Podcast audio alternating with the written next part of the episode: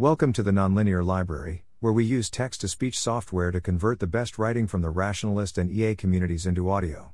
This is Independence Dividends, published by Jeftk on April thirteenth, twenty twenty-three on Less Wrong. Our oldest is in third grade, and sings in the school chorus. It's after school on Wednesdays, which is fine. Except on half-day Wednesdays it's before school, which is less fine. Instead of needing to be to school at eight a.m. she needs to be there at seven fifteen.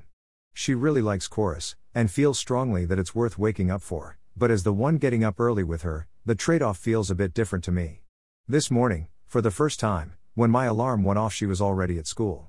We had talked about how I thought she was ready to do this, and how I really didn't want to be waking up early when she didn't need me, and we agreed she would handle it. Which she did well. When I saw her briefly at school, dropping the middle child, she was very proud of herself.